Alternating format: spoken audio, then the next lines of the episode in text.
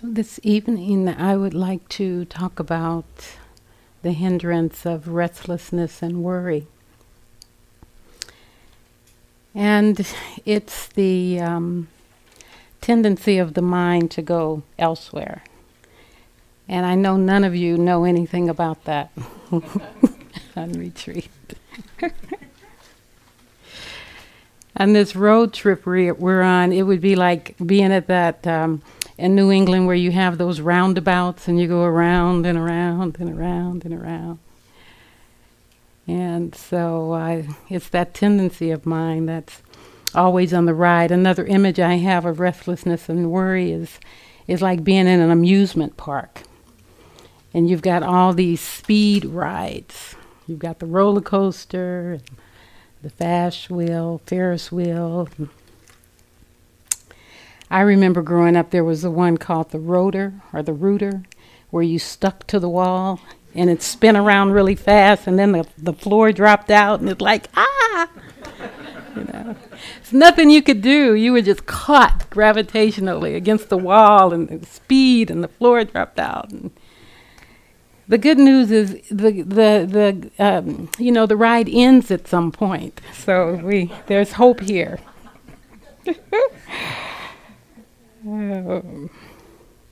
so the characteristic of uh, this uh, hindrance is there's a sense of overwhelm and fear. Uh, there can be agitation there, fantasy, exhaustion, high judgment, ambivalence, and then there's just being downright bored with your own thoughts. That's a big piece of the spin, just being tired of your own uh, mind. In the outer world, in the marketplace, sometimes what we see with someone who's taken the form of this hindrance is that they are busy all the time. And it's, it's, uh, it's a particular uh, way that our outer environment supports this hindrance of being busy, busy, busy, and active and multitasking and doing a lot of things. So there's a lot of reward around it. A friend of mine that I work with uh, says that uh, he was embarrassed that his wife on Facebook all the time is always listening everything she's always doing. And uh, and she's so tired, and she's doing all this stuff, and she's getting all these things done, and she's just so tired. And I said, well, why is that such a problem for you? And he said, Because she's showing all the things that my mind does that I don't want anybody else to see. so she needs to stop so I can feel better. so there's that sense of this just speed and. Um, and actually, it has kind of a momentum and addiction to it that moves very quickly the person that kind of embodies this in the marketplace might be prone to to having accidents where they bump into things or hurt their ankle because there's a sense of being out of body and on the run um, as an archetype. We also uh, worry about the world and we worry about our loved ones and we worry about ourselves.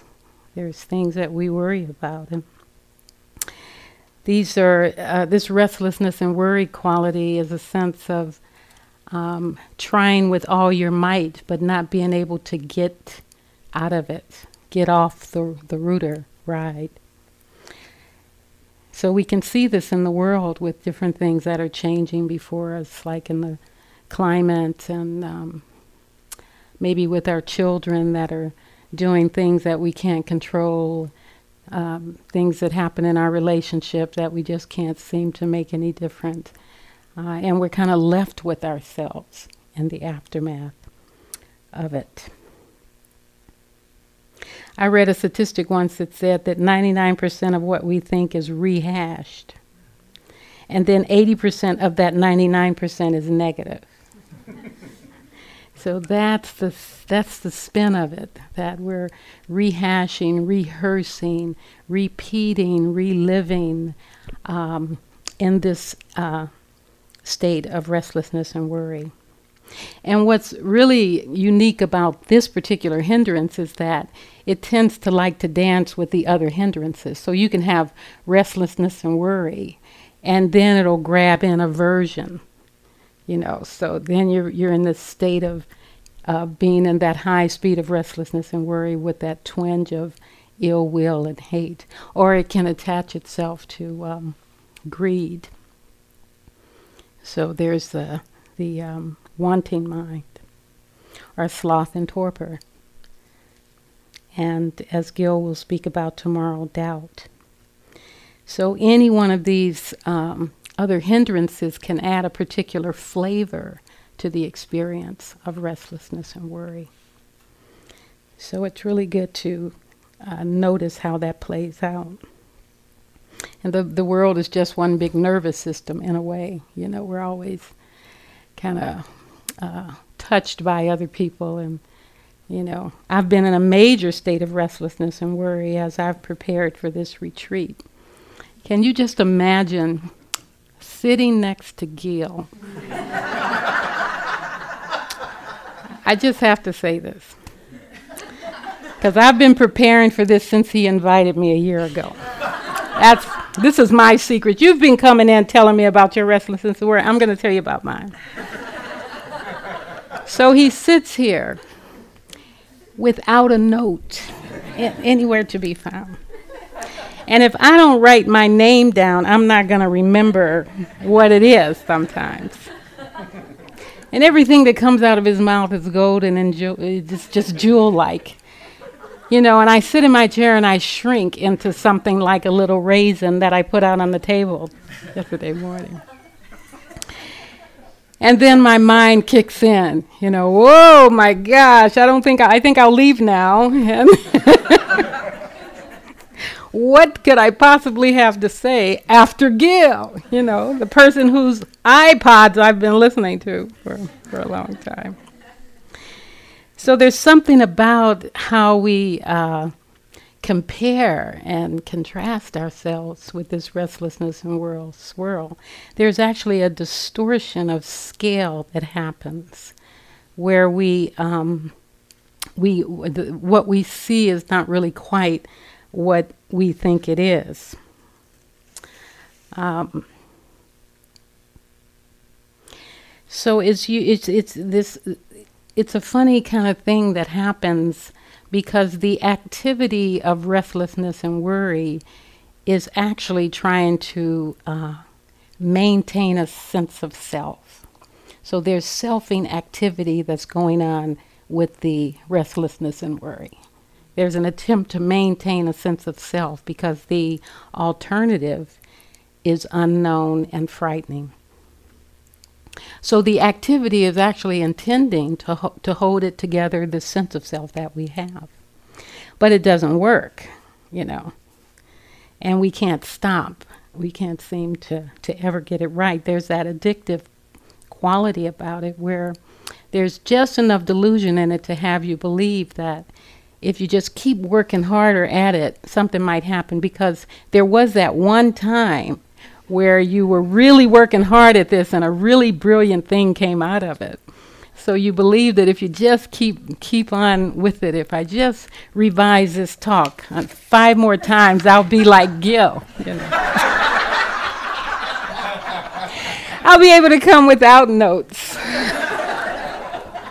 it's probably going to be in another lifetime, but that's all right. So there is that sense of measuring and comparing and judging and hoping and shrinking and I mean it's it's all in the spin of restlessness and worry. We're all one big nervous system. We can also become restless and worried when we're out of our sense of integrity. And this can happen on this practice because what happens when we're practicing is we learn a lot, we get a lot of information about these amazing teachings. And then we compare ourselves to whether we're there or not. You know, this, these teachings were meant to be a life's work, you know, many lifetimes actually. But when we hear them, we think we should be there already.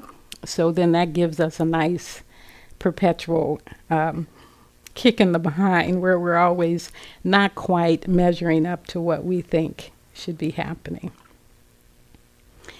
So, so, so that's a piece of it, and um, th- you know, so we know the teachings. We lose our capacity to witness what's happening because we're swooped up by it, and um, the the principle, then the principles that we know to be true, are just hard to to live with any length of uh, momentum, especially when we're swooped in to restlessness and worry.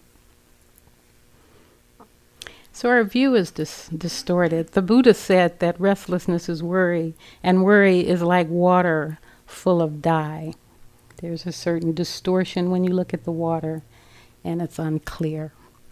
And that's what we're dealing with. It's kind of a weary manifestation of clinging, the worriness aspect of it. And there's aversion that we have towards the unclarity, towards the uncertainty that is occurring with restlessness and worry. We don't know what's going to happen. We don't know how to put it to rest. And so we wear ourselves out.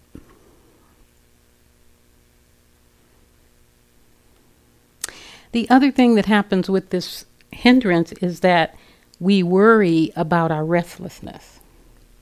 So not only is this the hindrance of restlessness and worry, but we worry about our restlessness. It becomes a vicious cycle.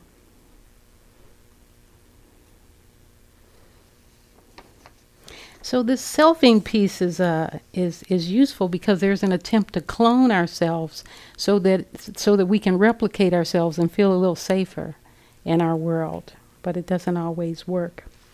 We're frightened of the emptiness that is um, the you know and, and, and the absence of restlessness and worry. Now this is an activity of mind we're not doing it on purpose. It's just kind of the thing that the mind does. But we hop on it. Like gil was saying earlier we hop on the boats that's that's floating down instead of staying on the banks. And um, but we're hoping that we can replicate ourselves and secure ourselves and reassure ourselves for some future time But the Buddha taught that the self was never real, that, that we appear solid and concrete, but that's an illusion. And that who we are and what we are is a series of processes that are constantly changing all the time. Constantly changing. I knew I was in trouble as I was preparing with this retreat. The night before I came here, I had a dream about identity theft.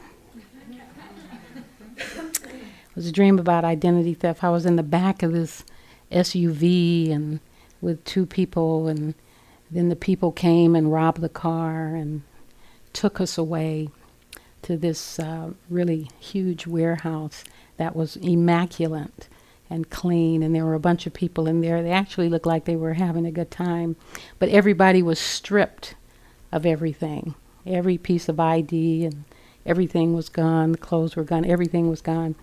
And they were in this big bin over here, and it, they were like being repurposed, all of these pieces of identity. And then everybody else was just sitting there having a good time. And, and I got the sense that they had been there a long time. So it was almost like identity theft is not so so bad. I mean, there's another place I could be living without without my stuff. And it, my stuff can be repurposed somewhere. Maybe somebody else wants it. the truth is that we can't control what happens. We can't control, you know, all of it. We can't control our thoughts. We can't control our lives. We can't control how we respond to it. And I love what Danna Faulds has to say about this. She says, there is no controlling life. Try corralling a lightning bolt, containing a tornado. Dam a stream and it will create a new channel. Resist and the tide will sweep you off your feet. Allow and grace will carry you to higher ground.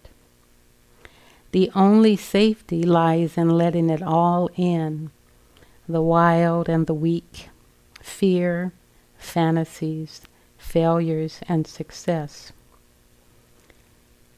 In the choice to let go of your known way of being, the whole world is revealed to your new eyes.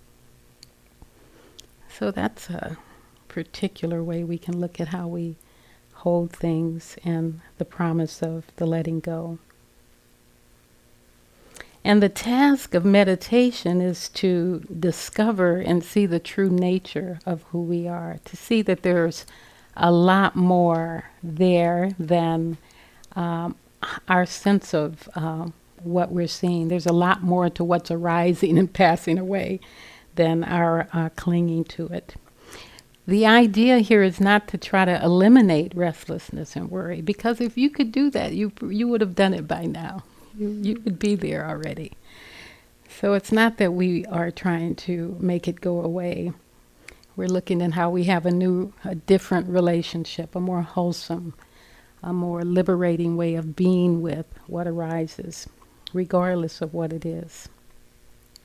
The idea is to relax the grip on the ego, to relax, relax the grip on the ego. Because the contraction that happens around this, the suffering that happens, is very burdensome and it weighs us down. And there's a way that through our practice we want to balance the ego's need to do things with our inherent capacity to just be who we are, to just be.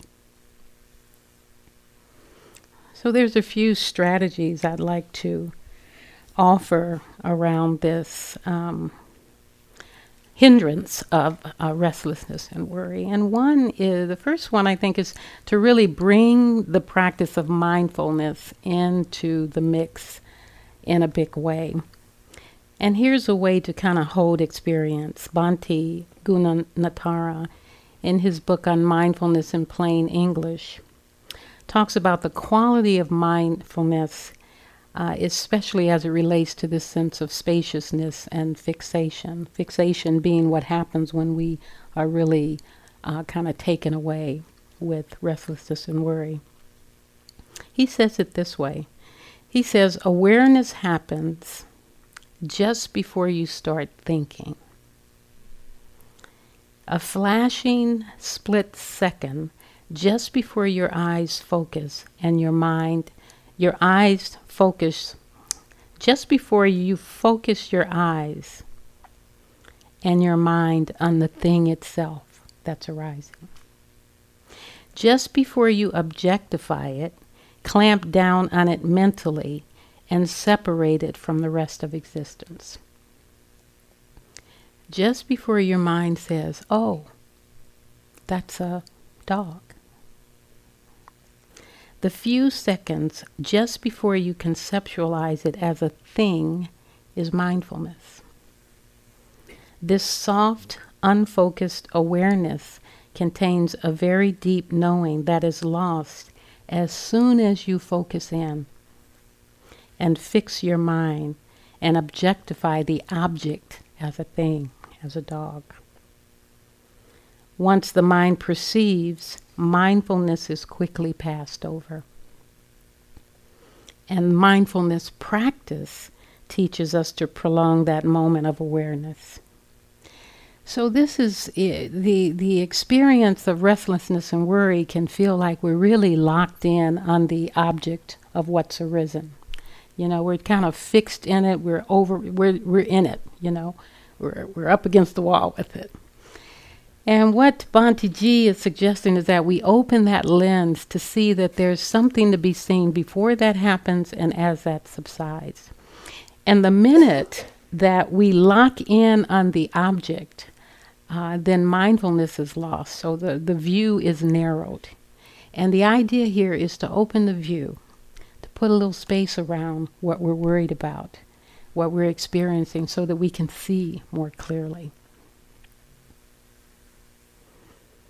There's another poem by Wallace Stevens who talks about 13 ways of looking at the blackbird, and he says it this way I do, know, I do not know which to prefer the beauty of inflections or the beauty of innuendo. The blackbird whistling or just after. So the beauty of inflections has to do with the foreground and what's arising. The beauty of innuendo has to do with the background just after. So we want to see not just one or the other, but what's it like to not have a preference, to see the wide open space of awareness. So, meditation, this practice we're doing, gets the mind out of the way so that we can focus on a wider experience. And the Buddha teaches us that we don't have to know as much as we need to tolerate not knowing. We need to, to look at how we tolerate not knowing and break ourselves out of the trance. So, another thing, another strategy here is to not believe your thoughts. Um, so, because the thoughts can be distorting, could be a distorted view.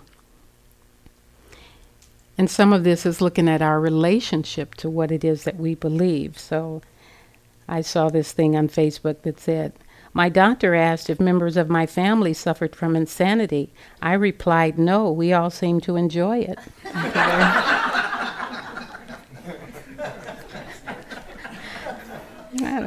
So, what is our relationship to what it is that we believe? And Winnicott says that we are poor indeed if we are only sane.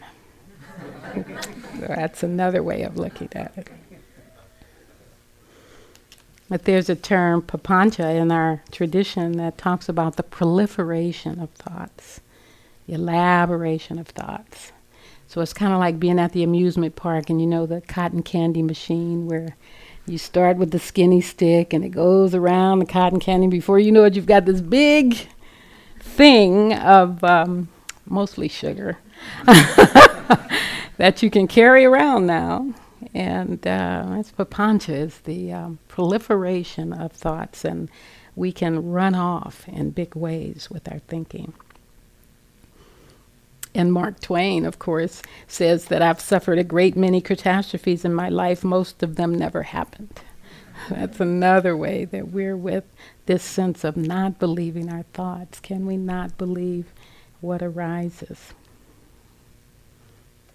And this whole sense of scale and distortion happens, and we can see it sometimes very immediately. Like I was raised uh, in a family of eight in South Central Los Angeles, and my mother um, worked a couple of jobs, so my oldest oldest sister kind of took care of us, and she hated that job. You know, she wanted to do other things that other people. So when I was growing up, I I, I just I just experienced her as this huge, frightening. oh, you know, I mean, I was scared of her most of my life, just scared of her. And it would take me uh, a few years, I'm not going to tell you how many, before I can actually put into perspective, this practice had a lot to do with it, that she was only a couple of years older than me and a few inches taller. But my experience of her, my mind experience of her, was huge. She was so much bigger than she actually was. And, and I could then see that she too had her own form of suffering that she was living with.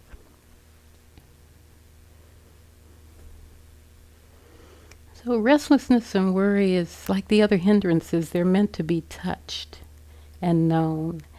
And, um, and, and to know your particular regular visitors, you might have a top 10 list you know, a little playlist in your mind that that plays regularly around like "Do you love me?" you know, or uh, "Do I measure up?" you know, or whatever the tears of a clown. I mean, you know, you know, whatever the the playlist might be to be, become acquainted with what is the recurring themes that I dance with. You know, what are these?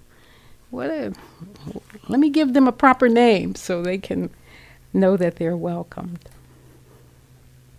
I can't help myself. That might be another playlist, you know. So just become acquainted with the themes and to actually be entertained by them, you know, to see them on the big screen and to allow them to reveal uh, themselves to you.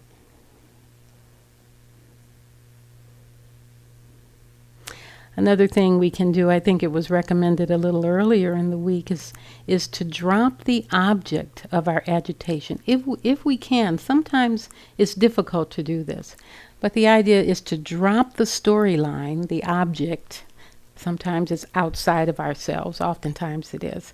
To drop that and then turn inward to see how it lives on the inside. How does restlessness and worry live on the inside? What's that like? And what you see when you move in close there is you see how you suffer very directly. That's how you know restlessness and worry, when you can touch how it lives loud inside of you. It's not just a projection or a story outside of you, it's very much an experience that we can come to know.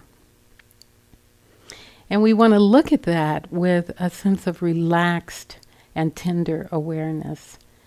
Gil led a beautiful um, guided uh, meditation earlier today that, that, that, that, took us into the subtlety of experiencing uh, these tender ways we are touched by what arises and how we can sit on the bank and uh, watch it. And it doesn't mean we don't feel it, it means we're not being uh, taken away by it. And the other thing that's important uh, in dropping the object of our agitation and allowing ourselves to experience is to also open our awareness again with the mindfulness idea, open our awareness enough to see when it's no longer present. Restlessness and worry is not a forever state of mind. There are times when it's not there. So we want to become acquainted and and um, not be surprised when we find that oh, I'm not stuck on the wall. The ride's over. The floors come back up. We can rest there. And those are moments of freedom when we touch in there and surprise ourselves with our own seeing.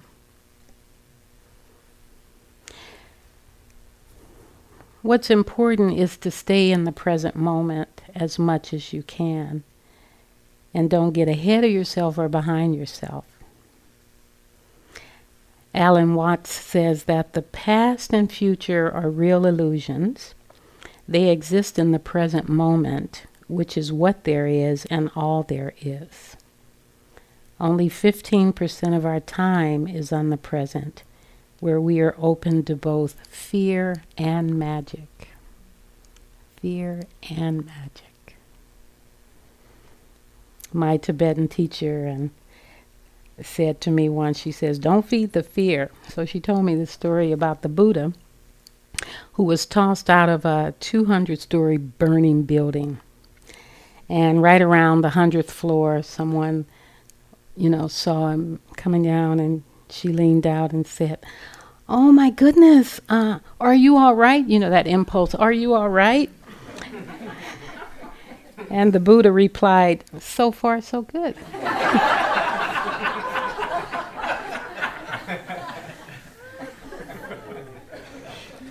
so, um, the body and the breath is always right there with you wherever you are to be mindful of the body and the breath and uh, to notice, allow, and relax moment to moment, breath by breath. These are moments of freedom. You might ask, where in the body do you feel safe? You know, maybe that can be a question that you ask right where you find yourself stuck. Where in my body do I feel safe? And noting can be a beautiful way of cutting the storyline and kind of simplifying what's being seen.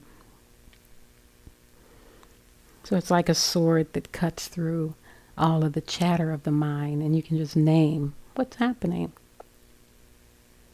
Here is a mind that is thinking, thinking, planning, fantasy, fear.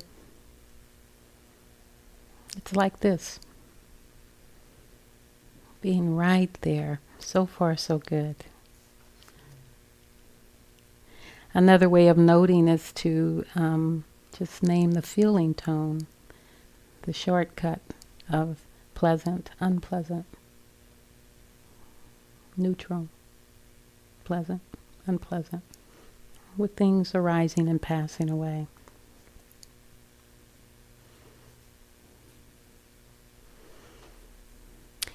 Um, another strategy to keep in mind is that uh, often uh, restlessness and worry is rooted in deep love and care. That what's underneath that agitated mind is a huge capacity for love and care. So we want to feel into that and become acquainted with uh, this part of us that um, cares. And it's not always so easy. But the idea is to bring an atmosphere of warmth, compassion, and non resistance to the moment.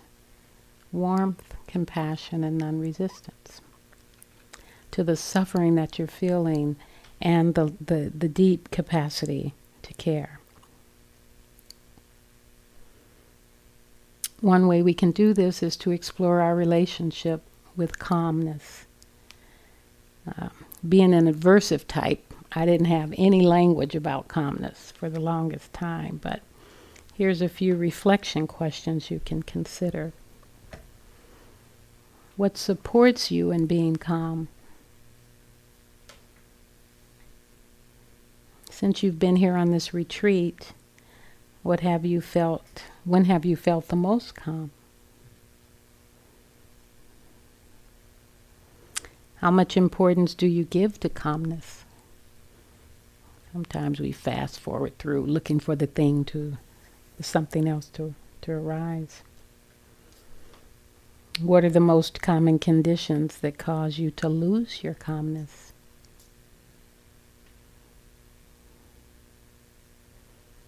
So during practice, one of the things we can do is turn into any feelings of calmness that we have to be acquainted with those times when things are calm. One of the most amazing things that happened to me this year was was actually coming here to this retreat a few months ago, uh, to the teachers' retreat, and we went on a whale watching outing got on this boat and we had a guide and they took us out on the ocean. It was just pretty amazing. It was on my bucket list, so I was just like in heaven.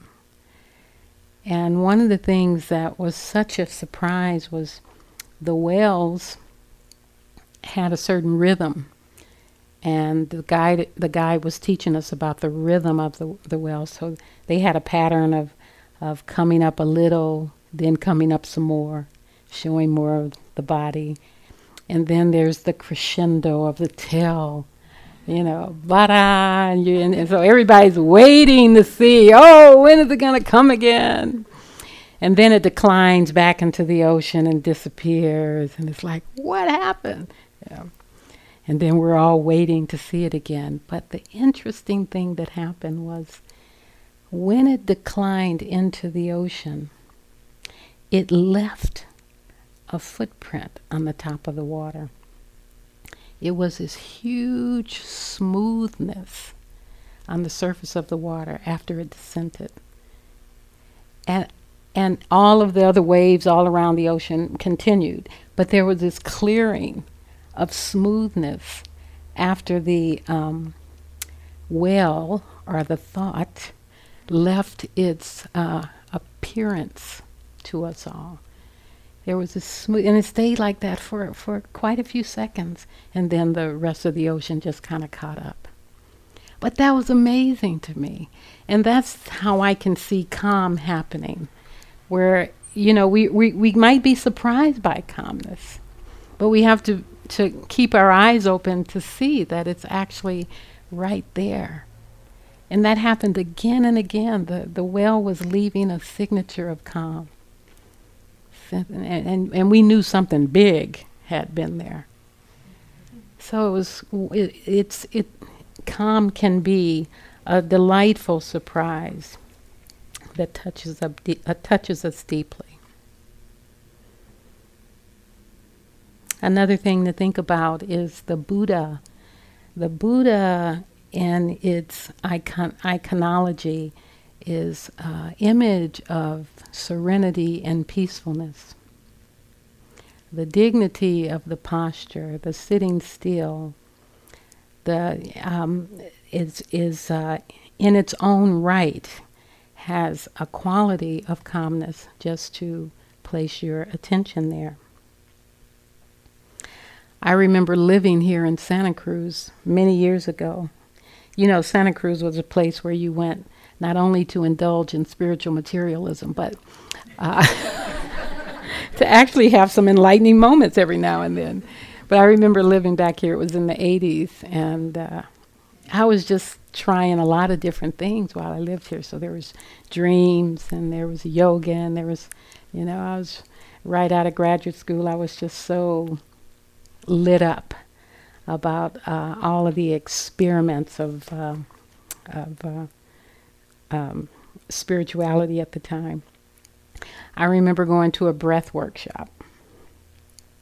And um, there was this image that I had that night after going to sleep of um, this Buddha. I didn't know it was a Buddha image at the time, but it was this big guy on a little um, flower on a lake, and it had big ears, and it had my face on it, and it was floating around on this lake, very serene like.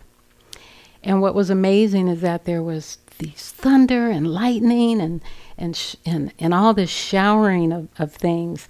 And actually, the lightning and thunder had images of people on it that I knew, you know, coming down on on me on this image on this little flower. The flower was just slowly turning this way and that. But what I remember most poignantly is that the image was was unmoved by it. And this was at a time in my life where I was pretty moved by everything. So to see an image like that uh, in this um, dreamlike state uh, was very powerful for me, but the power part was because I recognized it as something that uh, I was and wanted more of. So I think that was my first introduction to Buddha nature before I knew anything about the Buddha, seeing this image here. And the idea of uh, some of the images that we see of the Buddha is, is, is a sense of equanimity, uh, to stand in the middle of things and not be knocked off your center, to, um, when you don't have the need to interrupt or interpret or make things other than they are. The Buddha said that the earth is my witness tomorrow. One of the beautiful things about the equanimity um, practice in Buddhist teachings of the Brahma Viharas are, are statements like this whether I understand it or not, things are unfolding according to a lawful nature. Things are unfolding according to a, law, a lawful nature. All beings meet their joys and sorrow according to a lawful nature. There's a certain letting go that I feel when I practice with these statements. Things are just as they are. No matter how I might wish things to be otherwise, things are as they are. A sense of letting things be. May I accept things as they are. So the idea is to rest tenderly in what is occurring, to rest tenderly there. to establish a sense of stability and being in your seat.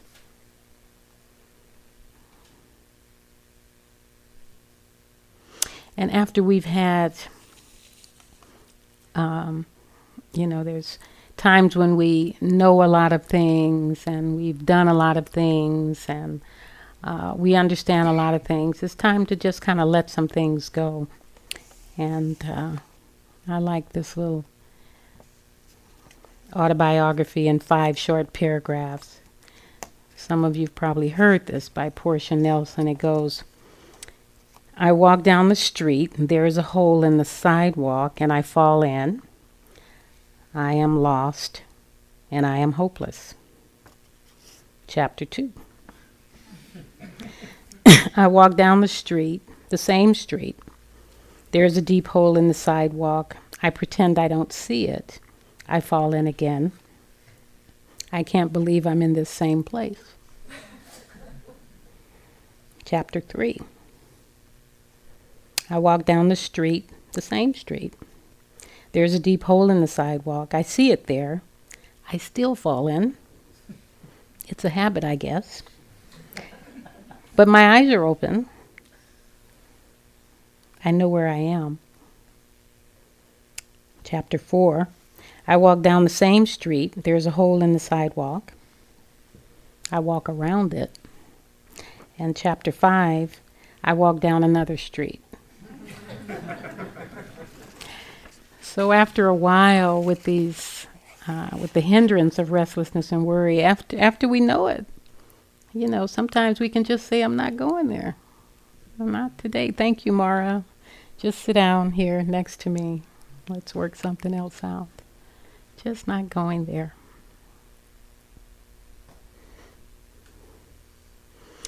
And another strategy is um, to find, uh, is when we find our way and feel our way through a sense of silence and stillness. And this is again returning to the mindfulness, the calm, still place of awareness that Gil offered us earlier today. And and we find this oftentimes in solitude, where we discover life as it unfolds here and now. I like what Bell Hooks have to say about this. She says, Knowing how to be solitary is central to the art of loving. When we can be alone, we can be with others without using them as a means of escape. And this includes our thoughts. When we can be with our thoughts,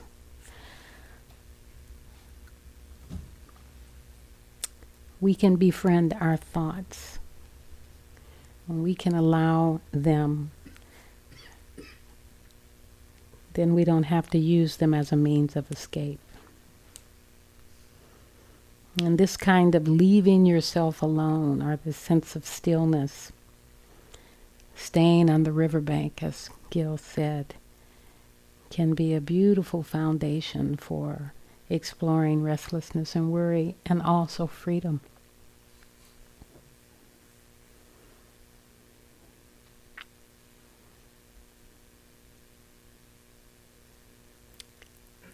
So there's nothing wrong with restlessness and worry. It's a, it's it's just the thing that the mind does, and um, the idea is to um, allow it to be there without interference, elaboration, proliferation, believing it to be the absolute truth or a permanent truth.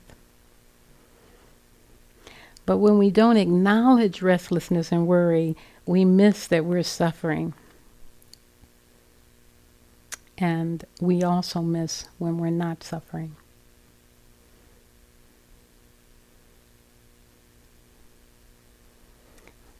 The Buddha said that freedom from restlessness and worry can feel like being free from all debt, including material hunger and consumption.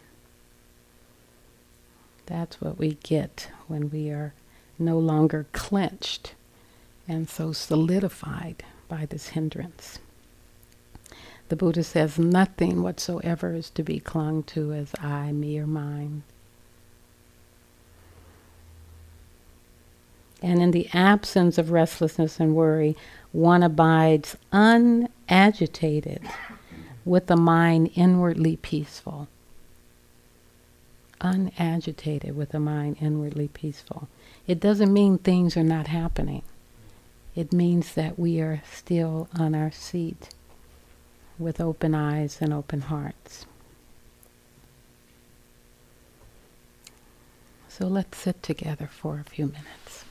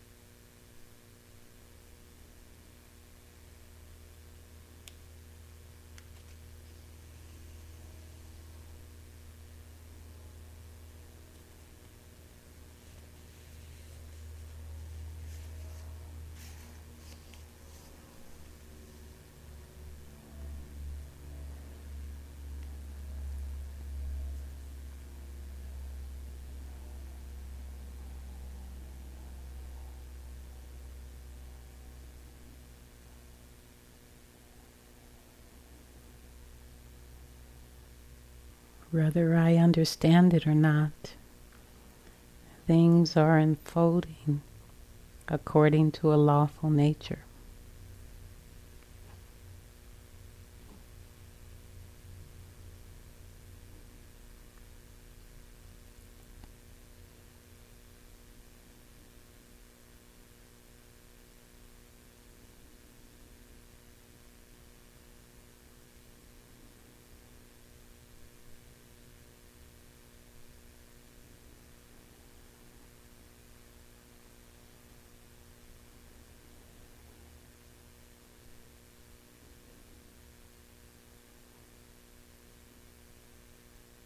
All beings meet their joys and sorrows according to a lawful nature.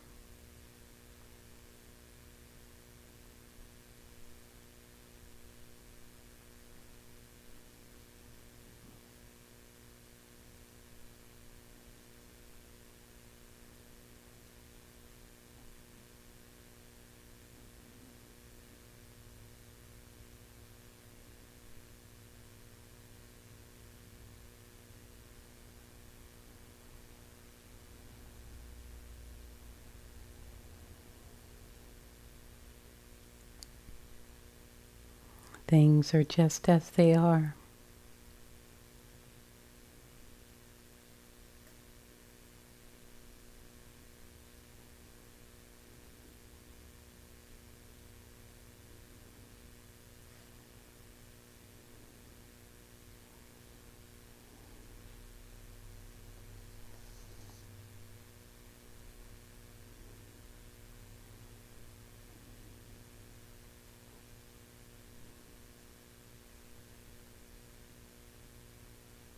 It's not our work to force someone's growth to our liking.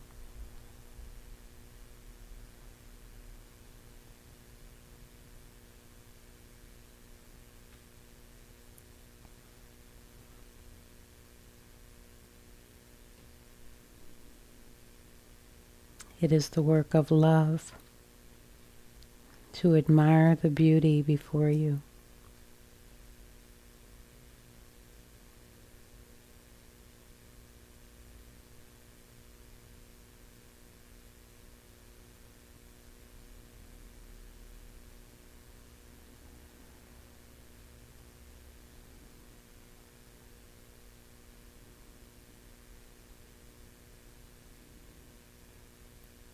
Our job is to give people, including ourselves, a sense of safety to unfold.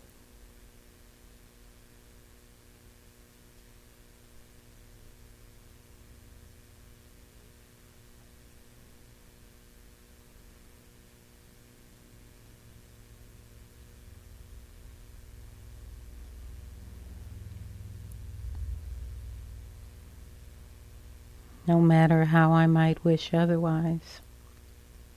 Things are as they are.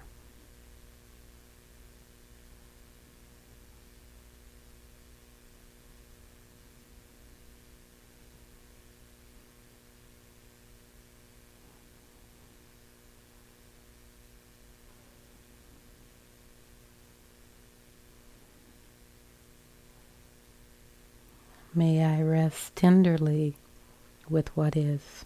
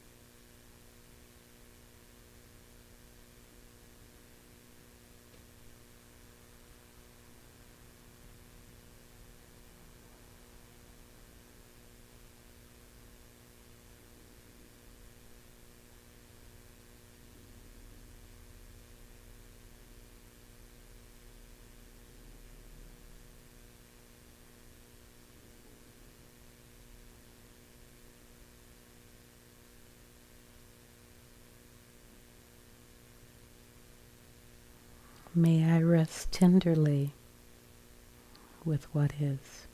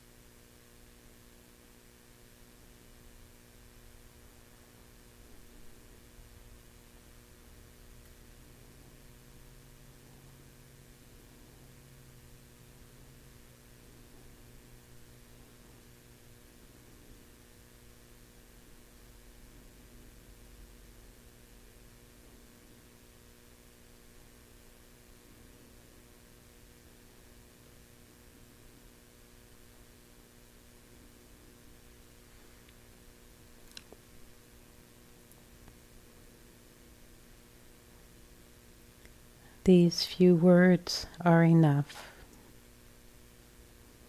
If not these words, this breath. If not this breath, this sitting here, this opening to the life we have refused again and again until now. Until now.